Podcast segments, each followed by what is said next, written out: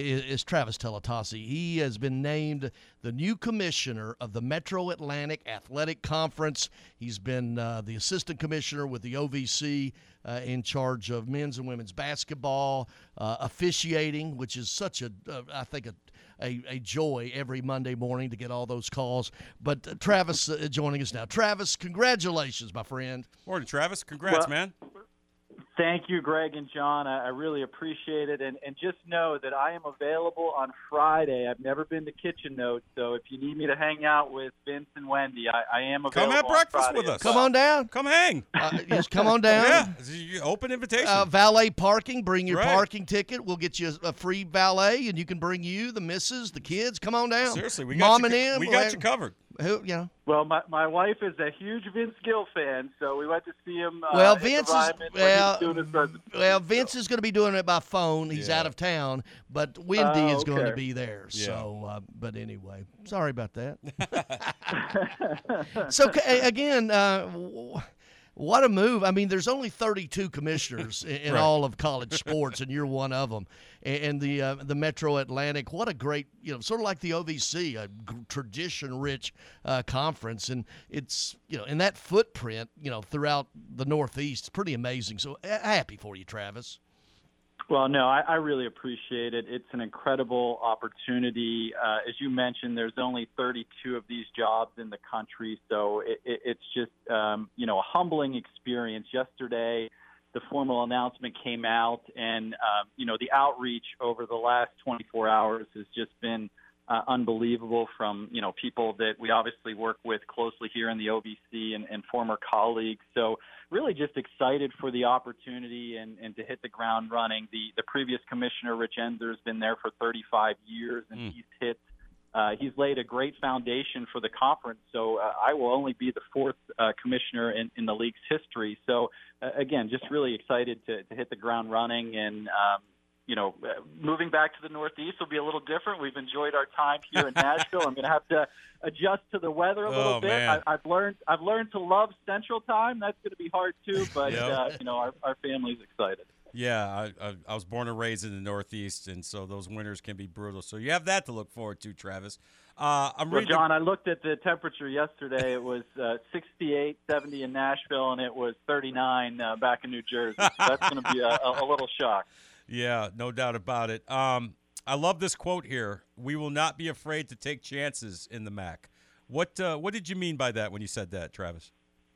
Yeah, it's something that's been kind of the hallmark throughout my career. I'm originally from a small town in West Virginia, and I left there to go to college in New York. So as I said yesterday in my press conference, that was really the first chance to move 8 hours away from home and, really put myself out there, not really knowing anybody, and took that chance. And then, I had the opportunity to go from Marist as a student and work with the New York Mets. And, there was a time during that season where they were in the middle of a World Series run, and, another opportunity had opened up back at Marist, and took a chance and left there. And so really my whole career has been taking chances, and same with here in Tennessee. When I moved to Nashville, I didn't know a soul. My wife and I had just had our second son. He was about 3 weeks old, and just took a chance, thought this was a great opportunity. So that's kind of been the theme. And what I said yesterday was, as a conference, I don't think we can be afraid to take chances either. You miss 100% of the chances you don't take, as you know. So that's something that I think is important. One of the things that I look at what we're doing here in the OVC, we're one of only 32 conferences this year that's participating in an experimental rule for men's basketball with the media timeout format. And while that might be a small thing, again, we were comfortable going out on a limb and trying new things. So when I say taking chances, it's things like that to look at things differently and see what we can do differently outside of the box. Well, Travis, by the way, being the broadcast, I like it's an extra media timeout in the second half, but what it does, you don't have that timeout if you have on the fours, right, under 16, 12, 8, and 4, right. that you have a timeout called with 8:08, and then they have a 7:59, 9 seconds later, you have another timeout. Right. So I really – I was just going to say what's good about it is, you know, you always had the extra media timeout with the coaches calling the timeout. And to your point, Greg, you never knew when that was going to happen. So this standardizes that, which I think is good for the broadcasters, good for the marketing professionals who are trying to run promotions and game management and those type of things. Travis, just let everybody know, the Metro Atlantic Athletic Conference, Canisius, Fairfield, Iona, Rick Pitino. I can't wait till he calls you up, bitch, moaning about something. Hey, Travis, we got a problem here.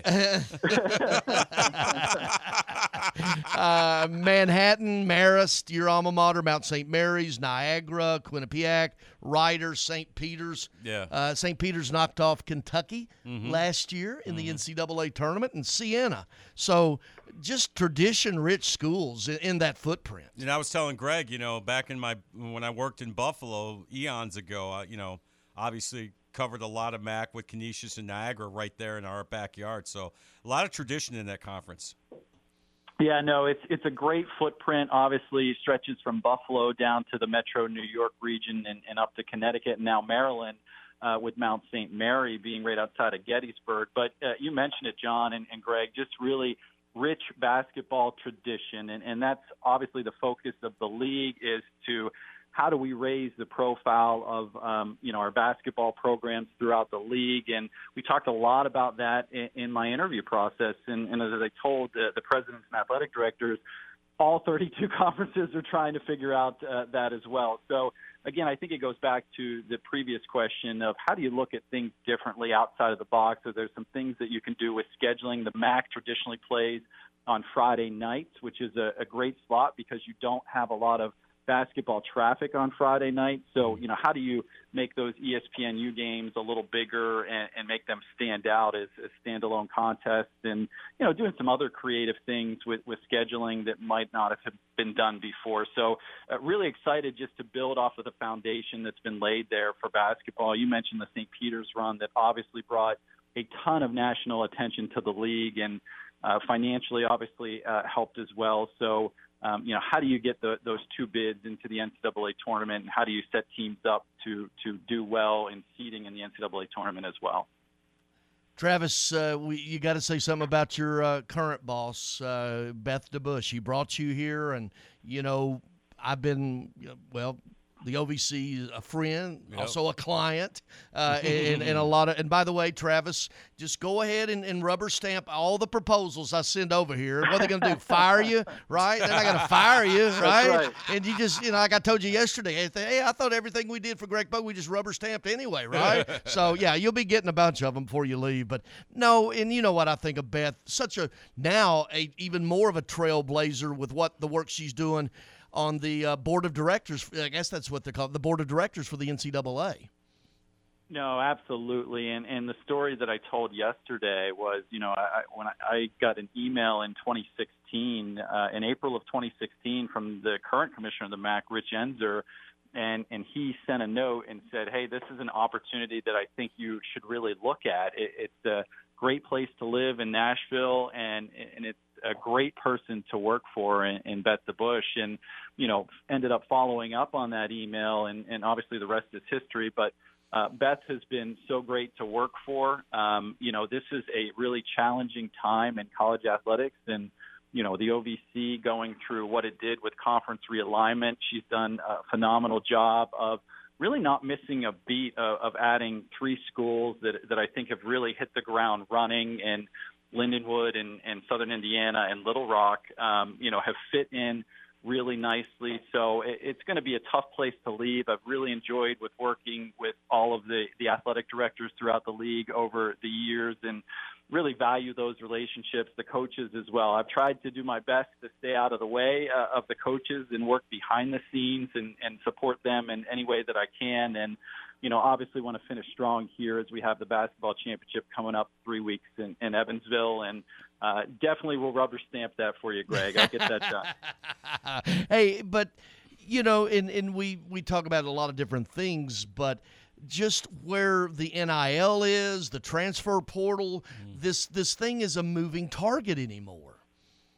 Absolutely. And, you know, conference realignment is here to stay, I think, you know, as The Power Five continues to position itself. As you know, it has a domino effect on all of us. And then you mentioned it, you know, name, image, and likeness. I think when this first came out, people were trying to figure out and position themselves correctly to deal with it.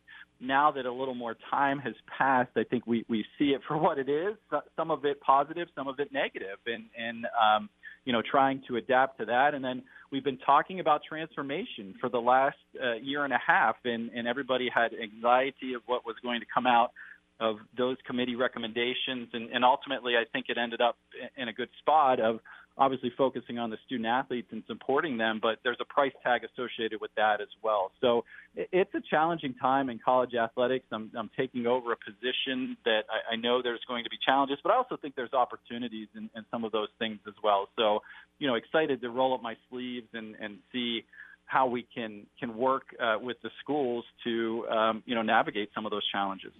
Travis, I know since taking the job, it's probably like drinking water out of a fire hose. But what's your first order of business as commissioner? Well, my inbox right now has 160 emails, and it's, you know, the phone has not stopped buzzing since 9 a.m. Central Time yesterday when the release went out. So it's been, as I mentioned, just a really humble experience hearing from everybody. But my first order of business is to really listen. I think when you take over any opportunity, you have to listen to the people within the organization to see, you know, what are some of the things that they like, what are some of the things that they don't like. You know, I think I have a little bit of an advantage just knowing the league and working closely in that conference for 10 years that I'm not coming in totally cold, but, you know, visiting campuses, really hearing from the presidents, hearing from the athletic directors and senior women administrators, what are the issues? How can the conference help you? How can the conference support its student athlete? And then really put the focus back on basketball. You know, I know the MAC really wants to emphasize that. They don't have football. That's been the crown jewel of the league. So how can we elevate the profile of basketball in the league? By the way, tell the people how many calls you get on Monday from coaches in football and basketball, because at the OVC, you are in charge of officiating. So every bad call, you got to dissect, right? Those are some fun Sundays and Mondays, right? Yeah. I will be honest with you. One of the hardest parts of my job and one of the most you know, surprising parts of my job in a good way has been officiating. And I work with all of our coordinators of officials more closely with football and men's and women's basketball and baseball, because those are the sports that I cover. But I have a really new appreciation for what they do. You know, they get it a lot harder than I do on Monday mornings. Our coaches, you know, are really good to work with, and I think we have a good system in place here to address issues, but their jobs are tough. They're only getting harder. The officiating shortage is going to be real here in a couple of years. They're already canceling high school games back where I'm from in West Virginia and Ohio, so that's going to get real. I don't envy them to have to go out and, you know, make quick decisions. You both know the athletes have changed. They're much more athletic. They're faster. They're quicker. It's a hard job, and I commend them for what they do. Are they always getting it right? No, and they know that. It's never going to be perfect, and, you know, until we put the robots out there and program them to know what's right or wrong. But and they know that, but I think they're all committed. The biggest thing is they're all committed to trying to get it right. Doesn't always happen, but I know in their heart they want to get it right. Well, Travis, we're happy and you know, with the boys and just everything that you've done here has been pretty remarkable. Everything. Now, by the way, every time I would see him at a game that I'm broadcasting, guess what? Halftime interview. How many halftime interviews do you think you've done with me over the years? 10? It's 10? Probably in double digits. Double digits now. And you know, you've always been great about promoting the league and just giving me the opportunity to come on and, you know, talk about the things that are happening. So, you know, I'll miss that. I'll miss you, obviously, and we've had a great relationship. So I know that will last through the years, but really thank you for all that you've done for not only the OVC, but me as well. Well, and to Bobby Sue and Tyler and Hudson, happy for you guys. And I told on the air earlier last hour that when the Brewers play the Mets, I'm sleeping in your backyard, okay? just let you know, okay? You've got a room waiting for you. You've got two options, Jets, Mets, or Yankees. So I've probably got a few more connections at one than the other, but no, definitely need to make it up there for a game for sure. All right, Travis, thanks, and congratulations. Happy for you, man. Yeah, congratulations. And, Travis, if you want to join us Friday for breakfast, come on down. Seriously. Yeah, we're dead serious. Yes. You know? Well, I've never been to Kitchen Notes, so I might take you up on that offer. Come on down. But, we'd love to have you. Yep. Definitely appreciate the time today. All right. Thank you, Travis. Thanks, Travis. Congrats again, man. Thank you both.